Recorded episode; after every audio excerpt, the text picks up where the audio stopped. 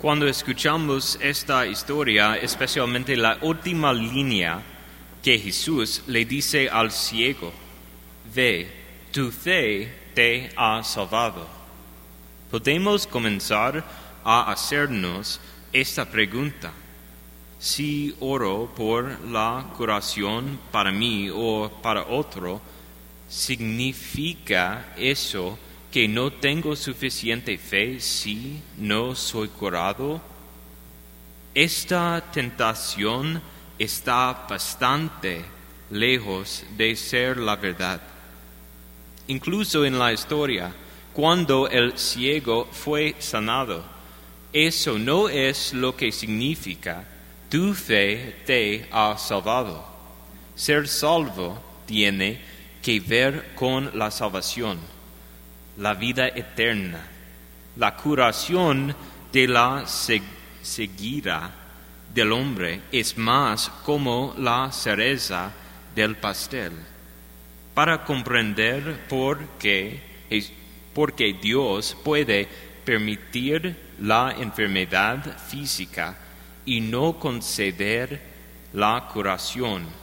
Debemos comprender por qué Jesús hizo milagros en primer lugar.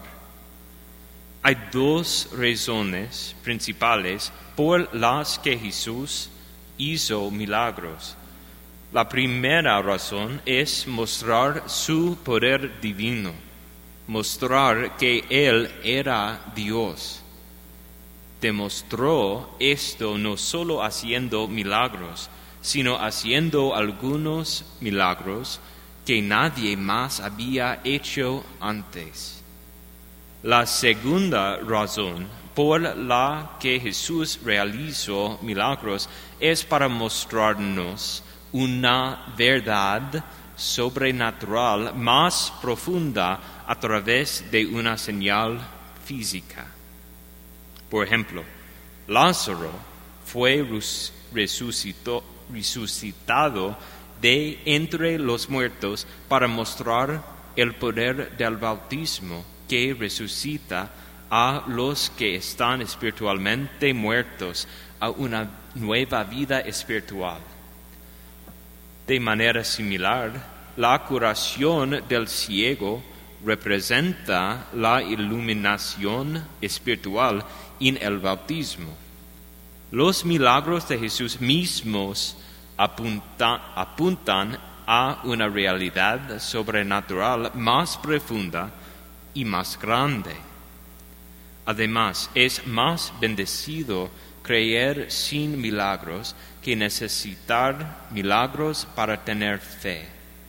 Después de ver cuán grande era la fe del ciego, podemos comenzar a comprender que la cura de su ceguera no fue tanto para él creer, sino para los que dudaban entre la multitud, para que pudieran llegar a crecer. Creer, lo siento, creer, no crecer.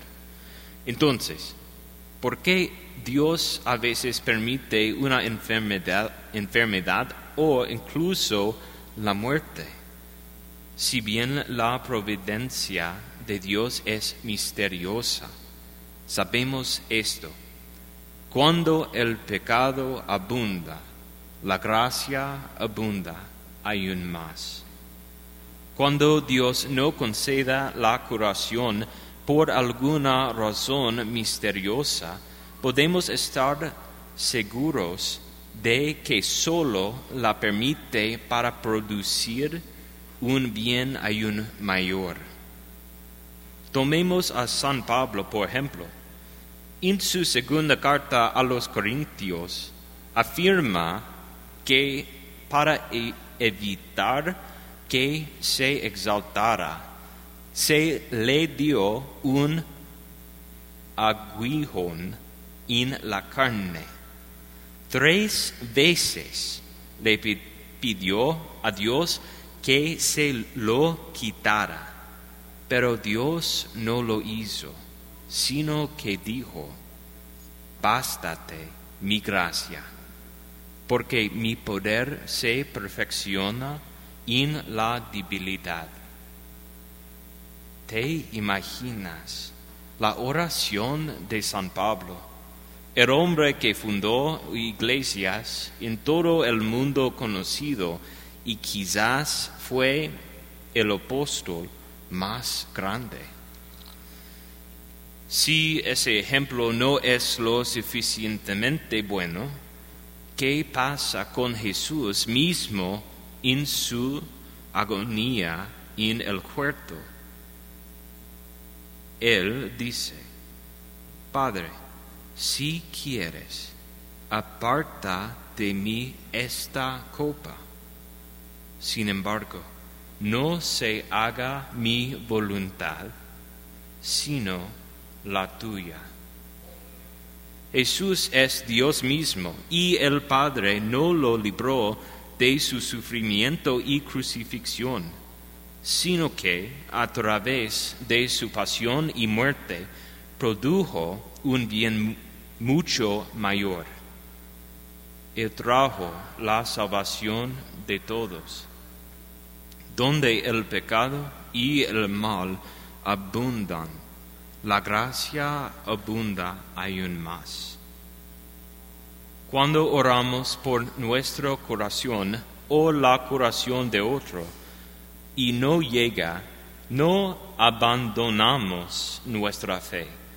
En cambio, oramos para que se conceda la curación si es la voluntad de Dios, pero si no, que Dios envíe su gracia para fortalecer la fe del enfermo, permitirle perseverar en la fe y sentir el consuelo de Dios, sabiendo que en su sufrimiento e incluso en su muerte se conforman cada vez más con el sufrimiento y la muerte de Cristo y por tanto participarán de su resurrección. Oremos, pues, teniendo en cuenta que Dios puede permitir la enfermedad e incluso la muerte por cualquier razón, pero que siempre trae algún bien mayor, porque sabemos que donde abundan el mal y el pecado, la gracia y la bondad de Dios abundan aún más.